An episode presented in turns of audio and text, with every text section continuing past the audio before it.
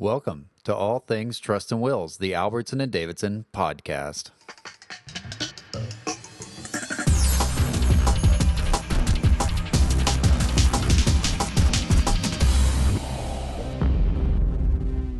Hello, this is Keith Davidson. Thank you for joining us for another episode of All Things Trust and Wills. In this episode, I want to discuss why fairness and the fair result does not always match the legal result. And in trust and will litigations, trying to get the result that you want and that you deserve can be very confusing.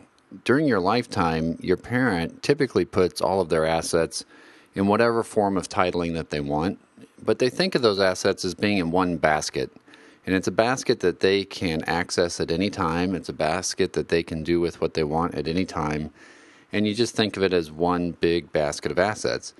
But after death, trying to go after those assets and restore them if somebody were to wrongfully take them or change the distribution is not so easy because the way that an asset is titled after death will then govern what you have to file in court to try and get that asset back.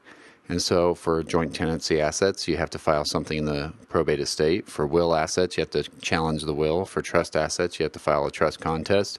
And on top of all that, you may even have a financial elder abuse claim that you file in the civil court. It ends up being a real mess because the way that the law views the assets is that they're all governed by whatever titling they were established under. And so you have to go in and challenge whatever that titling is on the various pieces. So it's no longer just one basket of assets after death.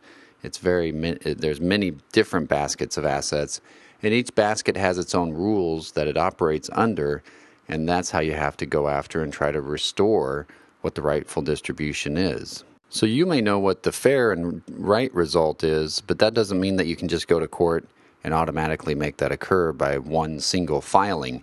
You may have to bring many filings in one case just in order to restore what is rightfully yours. For information about this and many other trust and will topics, visit our website at aldavlaw.com. That's A L D A V law.com.